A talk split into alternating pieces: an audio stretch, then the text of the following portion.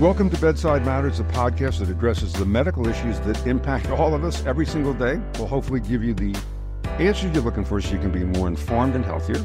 Uh, I'm Peter Todd, one of your hosts. Anna Pacino is out today, but Dr. David Kipper is here. And David, we have a very special guest. Can I, may I introduce, and then you'll take Please. it? Please, yes, we do. Felicity Huffman is joining us. You've been a, a friend of David's for a long, long time, so I'll let David kind of take over here. And he is he does have the medical degree. First of all, I'm very, very appreciative that Felicity agreed to join us. And I think there's some interesting things medically that we can talk about. And one of the things that we've been talking about from the beginning are how our genetics impact our lives and our families. I have had the pleasure of knowing Felicity for a while, and I know there are some genetic issues that run in her family. And I would like to start with that, if that's okay with you, Felicity.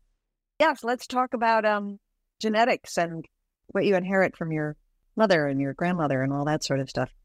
So, one item that we've dealt with in our lives together has been breast cancer. And I know breast cancer can run in families. Breast cancer does have a direct lineage, uh, especially if you have one family member with it. If you have somebody in your family that's had breast cancer at a young age, that's a particular problem. But the genetics of breast cancer extend into a third degree relative. So it can be a cousin, doesn't have to be a parent or a sister. It can be a cousin. So the genetics here are pretty strong. We all know about these BRCA genes, and we know that there are some things that we can test for. But if you're comfortable, why don't we talk a little bit about your family and your your story with this? Sure. I am one of eight kids, seven of which are girls. So my mom and dad had seven girls and one boy. And two of my sisters have breast cancer. And David, you walked me through two cancer scares for myself, which your bedside manner, you just took such amazing care of me. It's been something that I've been aware of. And because of my two sisters, something that I've had to monitor closely. There certainly are other things that can provoke breast cancers, and the percentage of people that have breast cancer from a family member is actually maybe 10, maybe 15%. So there are a lot of other people that get breast cancer. But if it is in your family, you do have a much higher likelihood. For those of you that have relatives with breast cancer, don't be shy. Go in, get tested, get your mammograms, uh, get your ultrasounds. I would also encourage you all to get MRIs because you can miss breast cancer on just doing a mammogram. I think I've shared this with with everyone that my wife specifically had a breast cancer that was picked up on an MRI but was missed on a mammogram. So the trifecta for diagnosing breast cancer and for getting your regular breast imaging is an MRI, a mammogram, and an ultrasound. Insurance companies are not generally very kind about paying for this, but if you're high risk, you might have better luck. And fortunately for Felicity, she's come out okay, but she's going to have to be continuously monitored for this. You can also be at risk. This is interesting, I think. If the first cancer in your family comes down at age 60, not, not in your 40s or 50s, but if it comes down when you're older and postmenopausal, that is still a risk for all the younger members of the family. So pay attention to that. We dealt with another very interesting condition in your family. Well, can also... I ask you a question about that before you go on? Because I know for me, you have said that I should get a mammogram and then six months later an MRI and then six months later a mammogram, and I should do the ultrasound with the mammogram. Is that the sort of protocol that you would say for someone who's high risk? I mean, because it's always nice when someone goes, it's great to get an MRI, and you go, how often? A very good question for you specifically. When we're monitoring somebody that has a known lesion that we're following that may not be cancer. I mean, there are other things that we find on these tests that are not cancer. So if someone's high risk and we're monitoring somebody for these other lesions, then imaging every six months is a really good idea. And then you can mix up which imaging study you want to do. If you have never had an identifiable lesion and you're just doing this from ground zero, ground zero should be the trifecta. It should be the MRI, the ultrasound, and the mammogram. If all of those tests are fine, even though you're high risk, you can wait the year because again, most of these are slow enough growing that you will you'll find it uh, a year later. But if you're being monitored for something that is suspicious, then you do have to break those tests up a little bit. Babe, can I ask something about what Felicity says? In my mind, you're going, this a trifecta. But for the average woman who just goes for the mammogram and doesn't know how sensitive or non sensitive is, and it misses stuff that the DMR picks up, what percentage is the mammogram? Like, is it doing an 85% and missing 50? What's, do we know? The combination of the mammogram and the ultrasound is very good. It's very likely to pick things up. Okay. But there are tumors, again, that evade that. And again, in a family, my wife in particular, that has several family members that had breast cancer, she was certainly someone from the beginning that we needed to follow very regularly. And the majority of these cancers, Peter, to your question, will be picked up by a mammogram and ultrasound. But, Peter, to your point, which is really interesting, men get breast cancer. So, for every 100 women that get a breast cancer, there's one man that will get a breast cancer. And they present a little differently. They usually present with a little nodule under the nipple. It can be a little further away, but they're usually something that they feel in the shower. They're not as excited to go get a mammogram and nor will you ever speak to them again after you've referred them for a mammogram. There you go. Because it's a very difficult test in a woman that has breasts. So if you're looking at a man that has very little breast tissue, wow. you're squeezing that together, it's a really difficult procedure. But for men, if you have women in your family that have breast cancer, you are at a higher risk, and vice versa. For a woman, if you have a male in your family with breast cancer, you're at higher risk. So it's something that, that you really have to pay attention to. David, how did you know that your wife needed to get an MRI? Was it just part of her yearly, or was were you sort of like, well, now that you're over fifty, or how, when did you begin? The minute I met Chanel, I began with this because she had such a strong family history. And so originally we did all three tests. And then I would mix and match, but every year I made sure she had at least a mammogram and an ultrasound. And every other year I was actually doing her MRIs every 18 months. And in, in between those 18 months, I was doing the other tests. But she was such a high risk that it was clear to me that uh, we needed to get into this early. Yeah. Another genetic condition, which is not all that common, but actually does affect maybe 5% of people, is hyperhidrosis. And that's a condition that Felicity and I have discussed. It can run in families. And when it does, uh, you then have to check your other relatives. But this is a condition that you see on the surface. This isn't something you go digging at with tests and imaging studies and blood tests hyperhidrosis is excessive sweating, and it's excessive sweating on both sides of the body. It's most common in the palms of the hands and the soles of the feet. And this comes on usually at a young age.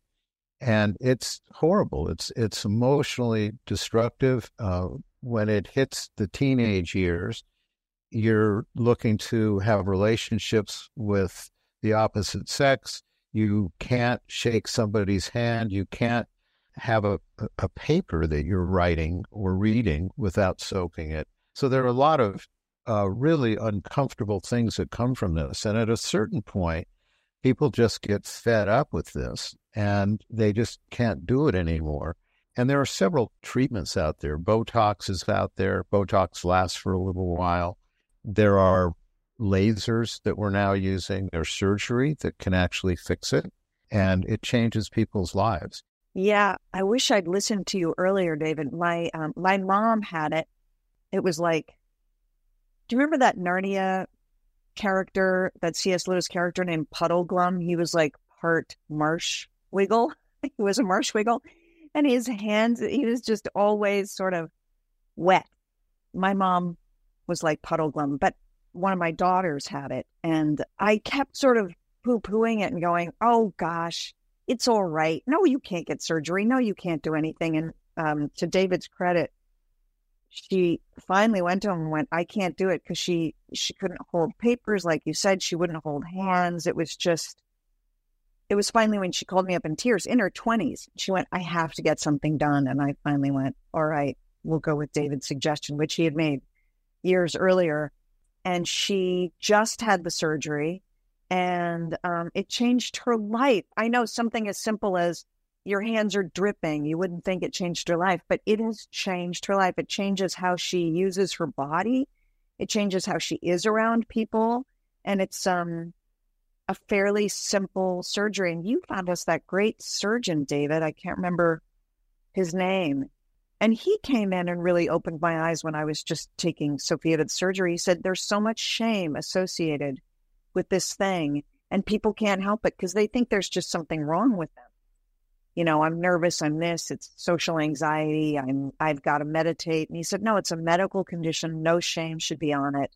You can just get it dealt with and it's super easy. Can I ask you, Felicity, how did she navigate all of those years? You know, you have to hide stuff. Yeah. Uh, did, what did she do? What did she do to get that? You are now, in retrospect, go, oh, that's why she did that. Oh, that's why she did that. But it must have been conscious every day, planning I'm going to be here. I have to do this. What was that like? That's got to be insane. It is insane. And now that you're right, now that I look back, I go, oh, that's why she sits like this. And she sits a certain way. And that's why she wears those kind of clothes so she can put her hands on her on her pants and have them be absorbent. And my daughter's an actress, and that's why she moves that way on stage and uses her hands that way on stage. And, you know, when she meets a new group of people, she has her hands in her pockets it really affected her. It's so is I she mean, relearning? Is she relearning how to behave because she's had twenty some years of behaving when somebody comes in, your hands are in your pocket. Yeah. Does it change change your behavior? Yeah, she did. She said she keeps waiting for it to come back. It keeps being like that phantom thing of here it comes. I have to hide my hand. And the surgeon who did her surgery brilliantly said, "You, it's going to be phantom sweating and you'll have this anxiety of it's coming back, it's coming back. So, um, yeah, her perspective has certainly changed in terms of how she greets the world. There is a nuance to this surgery, and that is that when they ablate the nerve that's responsible for inciting these sweat glands, and it stops in the palms and it stops in the soles, there may be some hyperactivity in the nerve root below it or above it and you may then get some sweating in areas like the chest. It's never as bad. It's not in any visible area, um, but that can also happen. But the people that have gone through this are willing to take that risk because their day to day life is so impacted otherwise. Felicity, I got to ask you, was this one of those like, I can see again, I can see again? Was the surgery, it's over? She wakes up and goes, Oh my God, it's already like it was instant. It was instant. It was instant. I mean, she woke up and went, feel my hand, feel my hand. And then, you know, I wheeled her out and she just kept going, okay, I'm going to get in the car, feel my hands. And when she reached for the car door, she was like, oh my God, this is such a different experience. And, you know, they said, David, I don't know if this is right, but, and this also made me feel better about fixing it. The surgeon said that the nerve is damaged already, which is why I keep sending out messages to sweat and so they just go in and they don't even um, cut it. They just sort of clip it. Is that right? A partial clip. They don't they don't do away with it completely because then you do get a lot of sweating in other areas. But when they just sort of clamp it, then it seems to have more mm, a balanced effect. Incredible after what she suffered for that long, and then all of a sudden, see you later. So simple. What's interesting as a mom, that you you poo poo it because you don't you don't once you put your toe in the water, then you got you got to deal with it in a big way, and you find out maybe it is surgery, which is a word you don't want to hear for your kid ever. You need to start making deals with God. So I, I get know. it. So you were you kept it at arm's length just because you didn't want to you didn't want to anticipate where it could go. Yeah, it's just seemed so extreme. And, you know, I wasn't educated about it, which is my bad. You know, I should have been like, wait a second. Once David years ago said hyperhidrosis, which I thought it was just sort of like put the word anxiety and add water on it. I was like, you're just anxious. I wish I'd done a little research and then I could have actually supported her. But yeah, you're right. I was like, wait, surgery? That's really serious. It's just my mom dealt with it her whole life. You can deal with it.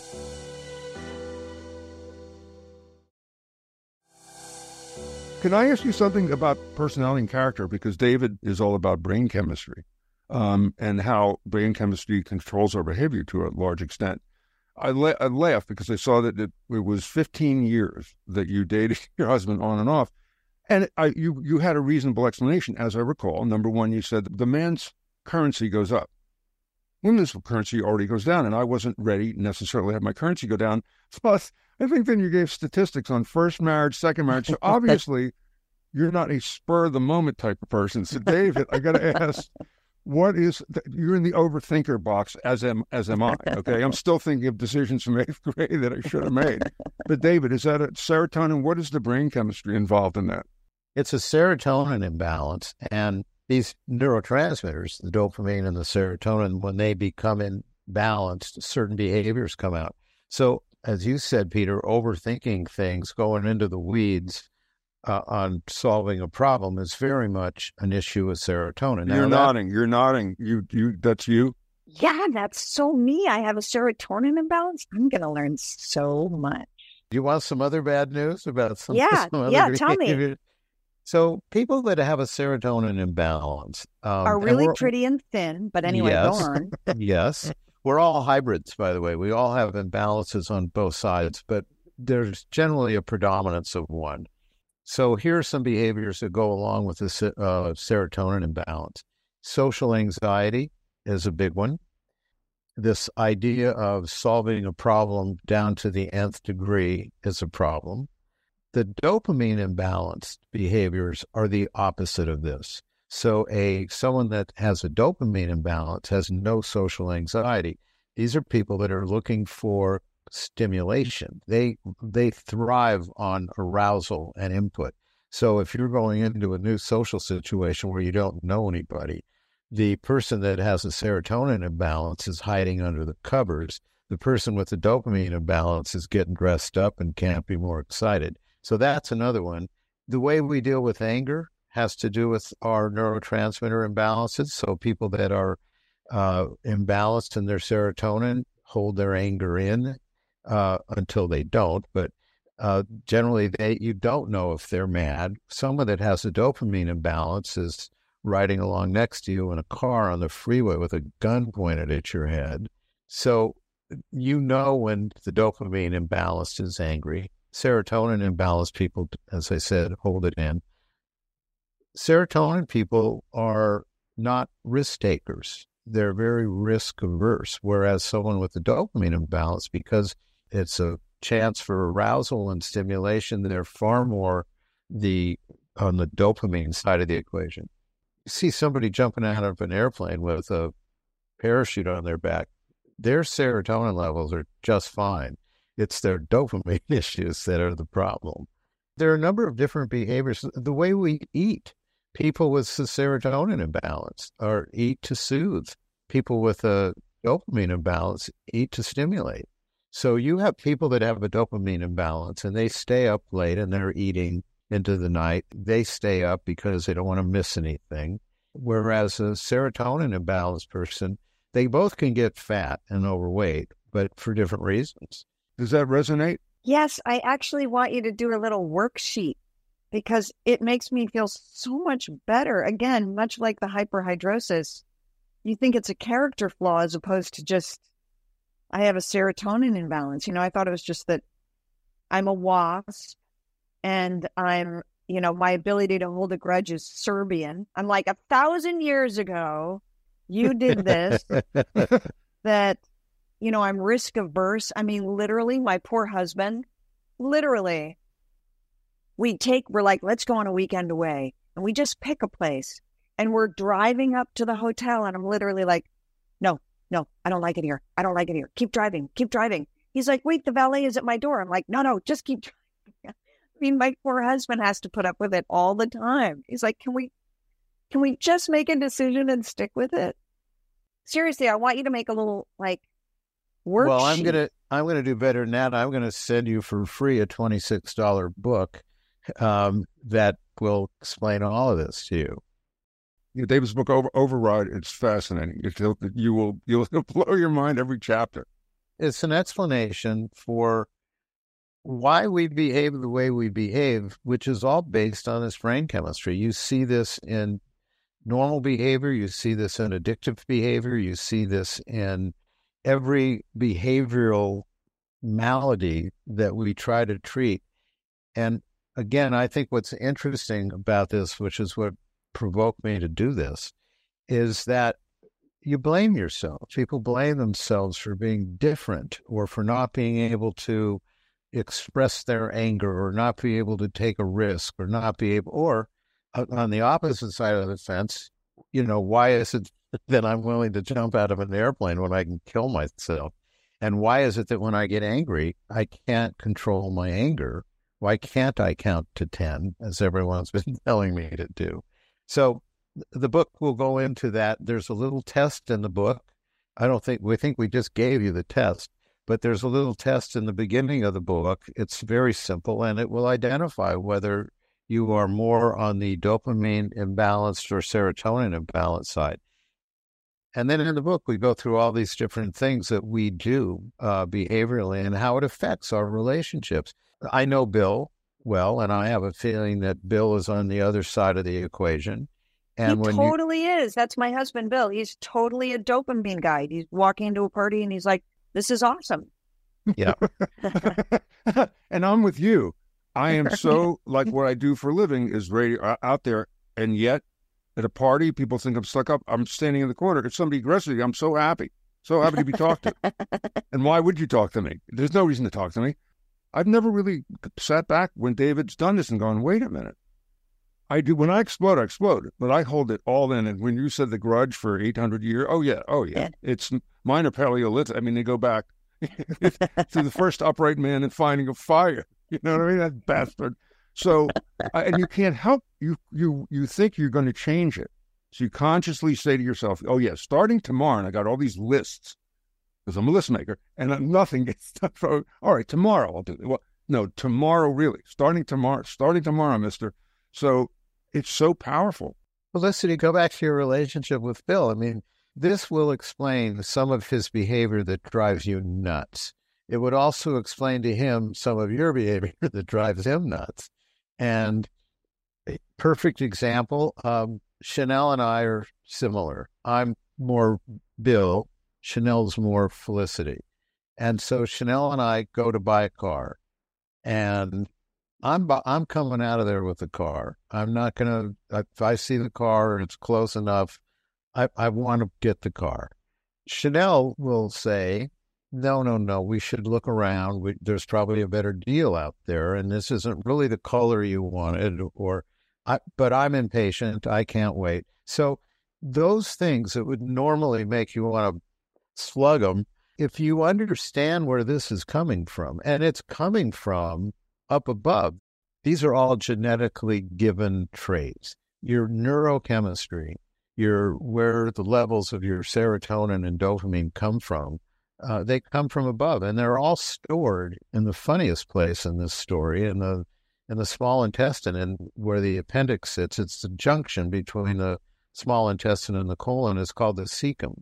So there's this two-inch organelle in our body that's running the show, that's making you have less serotonin, uh, Bill have less dopamine, and those things are built in. That's your microbiome. It's who you are.